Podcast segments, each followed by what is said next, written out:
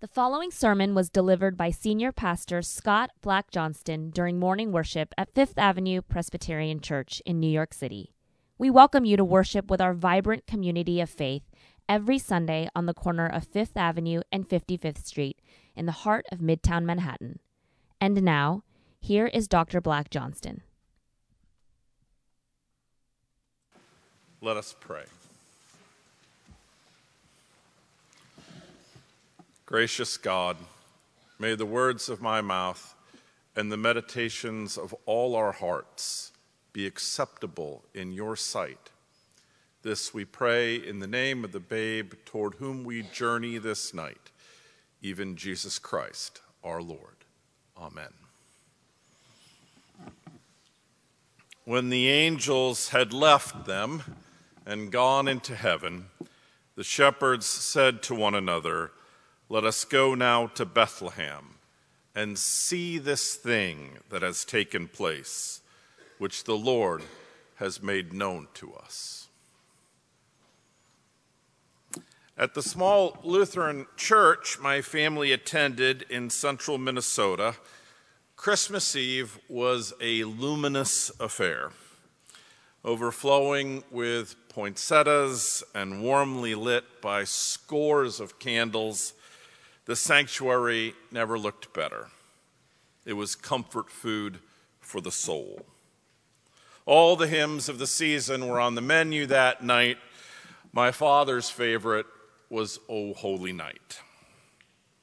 When I was a teenager, O Holy Night was always performed by a burly tenor who also happened to be the town's tow truck driver a fellow named Gene. Christmas Eve was Gene's big night. Late in the service, after we had heard the prophecies from Isaiah and annunciations from Luke, after the shepherds made their headlong dash to the manger, Gene would stand to face the congregation. Starting soft and low, Gene's trembling voice would quickly crescendo.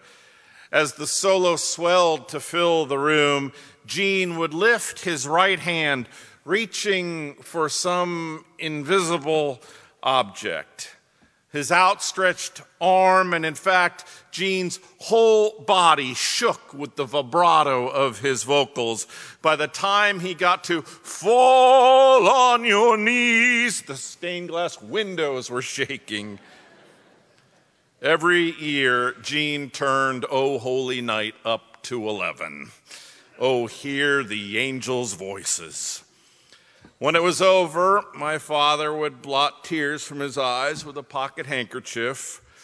After the service, exiting into the bitter cold, congregants would greet their favorite tenor Gene, it wouldn't be Christmas without you. Riding home in the car, my mother would observe Gene was in top form tonight. Dad would solemnly nod, and in the back seat, my brother and I would stifle laughter. It all seemed so overwrought. The, the voice, the vibrato, the tears fall on your knees. The only thing missing, as Bruce Dickinson would no doubt observe, was more cowbell. Actually, I don't want to make my brother and I out to be cynics. Not yet. We were teenagers, and the sentimentality of Christmas Eve perplexed us. Why did Gene throw himself so completely into Oh Holy Night? Is that really all it takes to reduce grown ups to tears? A, a little vibrato from a big man? Why were our parents weeping as he belted out, Behold your king. What's with these people and this Christmas hymn? In 1847, in Roquemaure, a small town in southern France, the local priest asked a wine merchant in his parish, Placide Cappeau, to write a Christmas hymn. Known more for his poetry than his faith, Cappeau, like so many honest souls, wasn't sure what he believed. Still, when the priest asked, Cappeau picked up his pen and began to imagine standing in the stable in Bethlehem on that sacred night so long ago. While working on the poem, Cappeau sought out his good friend Adolphe Adam. Adam was a well known Jewish composer in Paris who wrote operas and ballets for French orchestras. Adam embraced the challenge with gusto.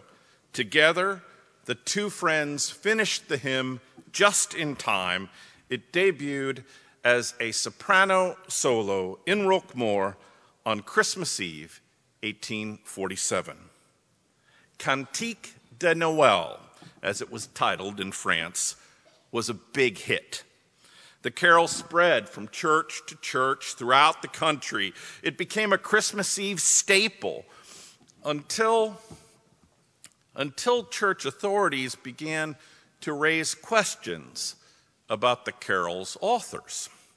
A whisper campaign rippled through the ecclesial hierarchy. Did you know that Cappeau flirted with atheism and criticized church leaders? Did you know that Adam is from a Jewish family? Can, can, a vocal critic of the faith and a Jewish musician write a Christmas carol? Before you could say, Oh, night divine, word came down from on high, Cantique de Noël was to be banned in every church across France. The carol, one bishop wrote, manifest a lack of musical taste and a total absence of the spirit of religion. Curiously, though, most French Christians ignored the bishop's prohibition and kept right on singing. They were not about to abandon the transcendent beauty of Adam's music or the truth they heard in Cappeau's words. Among those listening to all this French singing was an American pastor by the name of John Sullivan Dwight. In 1855, Dwight first heard Cantique de Noël in his native Boston, and he was entranced. Dwight was thrilled by Adam's music, and he was moved by Cappeau's poetry. The pastor, you see, was an abolitionist, active in the anti slavery movement. Dwight felt like every one of his fellow Americans needed to hear the carol's third verse. Truly, he taught us to love one another. His law is love, and his gospel is peace.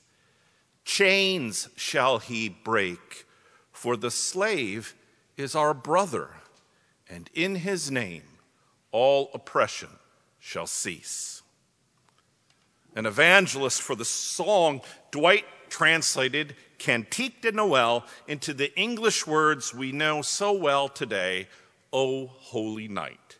He published the score in his little magazine, Dwight's Journal of Music. And again, the hymn spread.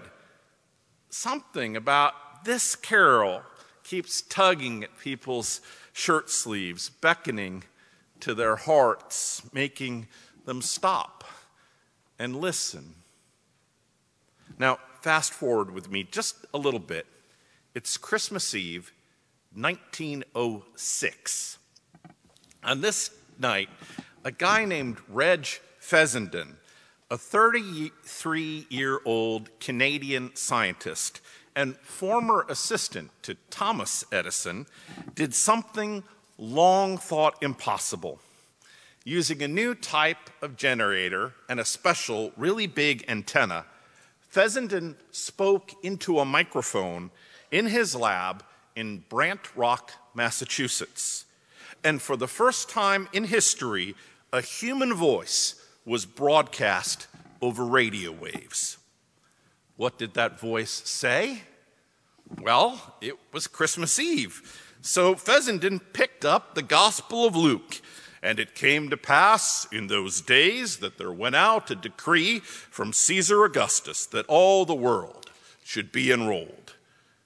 Fessenden read the Christmas story in a clear, strong voice. Then he put the good book down and picked up his violin and began to play.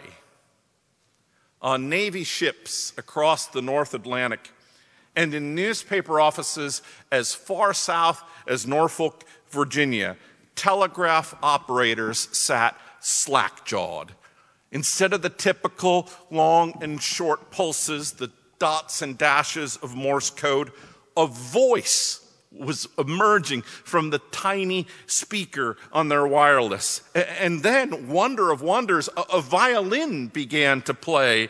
The, the voice started singing over the violin music. Now, Reg wasn't, according to his wife Holly, a very good vocalist, but still, he managed to croak out, Oh Holy Night, the first live music broadcast ever.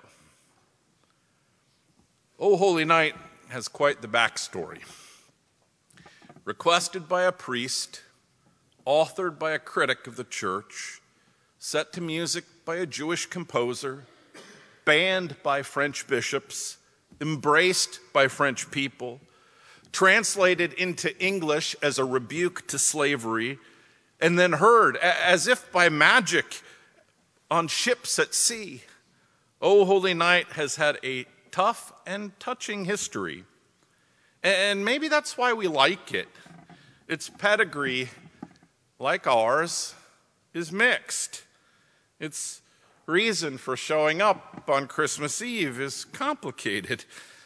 Still, somehow, this mongrel of a carol keeps nosing its way back into our hearts, and before you know it, we're pulling out handkerchiefs. Of course, it's probably not the hymn's history that has us dabbing at our eyes. It's the music and the poetry that grab us. Writing for The Atlantic, Emma Green argues that O Holy Night draws us in through its physicality. The notes jostle us, the, the poetry prods us, Sure, the, the stars are brightly shining, but humanity, in case you haven't looked lately, is a mess. Long lay the world in sin and error, pining till he appeared and the soul felt its worth. Something momentous, the carol proclaims, has happened in lowly manger. God has shown up how ought we respond? Oh, oh, Holy Night is not shy in answering that question. It rattles the stained glass. Behold, pay attention, change your posture. Before him, lowly bend, fall on your knees. Really? Sink to the ground? Done that much? Is anything, even some cosmic spirit, some rumored Messiah, worth that kind of devotion?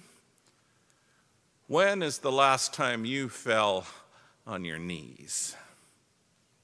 This is, of course, a clergy person's persistent question Who or what shall I worship? But, my friends, you know this question goes way beyond any mumbling preacher. It lies at the center of every human heart. We, we may not start every day thinking about it, but we spend every day answering it. Our actions, our relationships, our lives all serve as answers answers to life's biggest question What grounds me? What counts as good? Who or what deserves my devotion? It's taken me a long time, but I've grown in sympathy for the shaking hand of Gene, the tow truck driver, and for the silent tears shed by my father on Christmas Eve. I, I don't know exactly what Gene was reaching for, but I can guess. Maybe he was one of those people who felt like his heart's desire had always escaped his grasp. Or, or maybe Gene was someone who spent too much time worshiping the wrong things. I've been there. Or maybe Gene was one of those people not to his knees, not by amazement or hope, but by heartache and loss. All of this is to say that life, with its disappointments, mistakes, gut punches, and just plain unscripted chaos, threatens to turn every human heart cold. And then, and then along comes Christmas. Along comes Gene, the tow truck driver. Along comes Oh Holy Night. Somehow, Christmas invites us to reach out one more time in hope. Somehow, Christmas tunes our ears to hear things that we thought were impossible. Where there was once only dots and dashes, suddenly, magically, there's violin music and, and, and the thunder of, of shepherds rushing toward Bethlehem.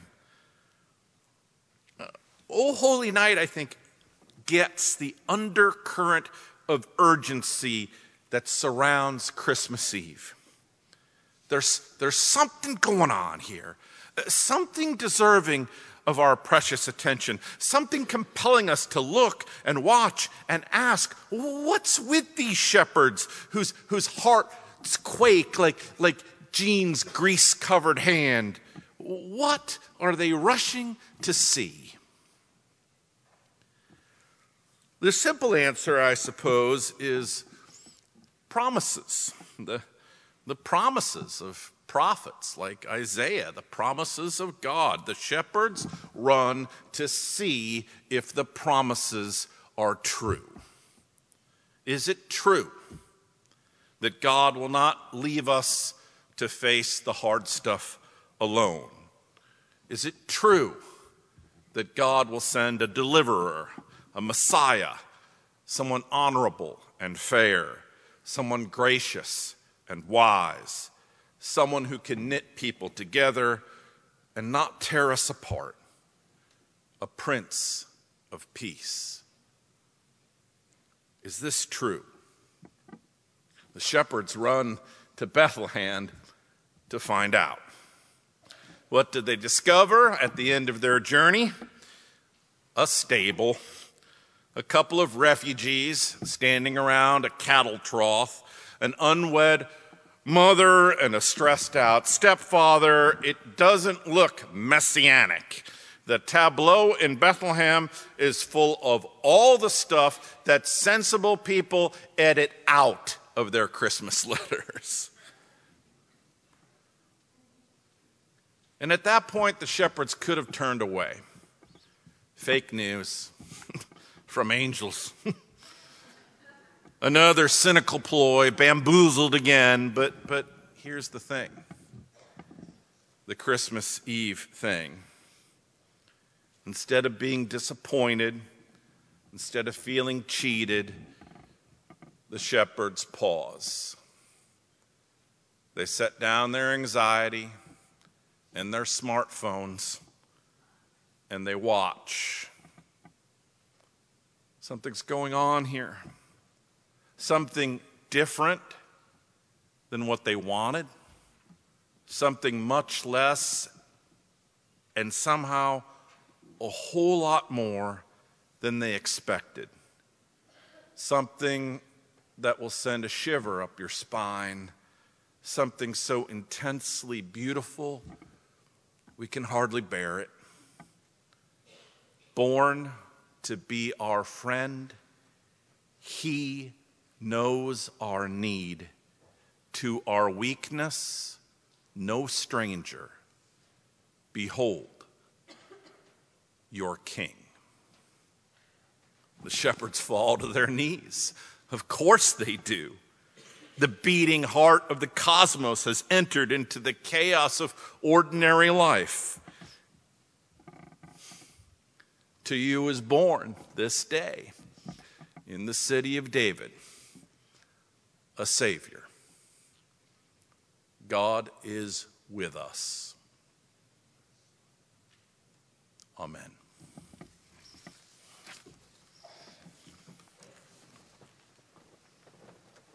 My friends, go from here tonight marveling with shepherds at a vulnerable infant, knowing that hope has come for us this holy night. Merry Christmas. We hope this sermon has been meaningful to you and provided a message of hope, encouragement, and good news. If you are in New York City, we invite you to visit our historic church and join us for worship. You will find our address, worship calendar, and other information on our website, fapc.org. If you would like to help support this audio ministry, please text the dollar amount of your gift, followed by the word sermons, to 646 491 8331. Again, that is the amount of your gift, followed by the word sermons, to 646 491 8331. Thank you and God bless.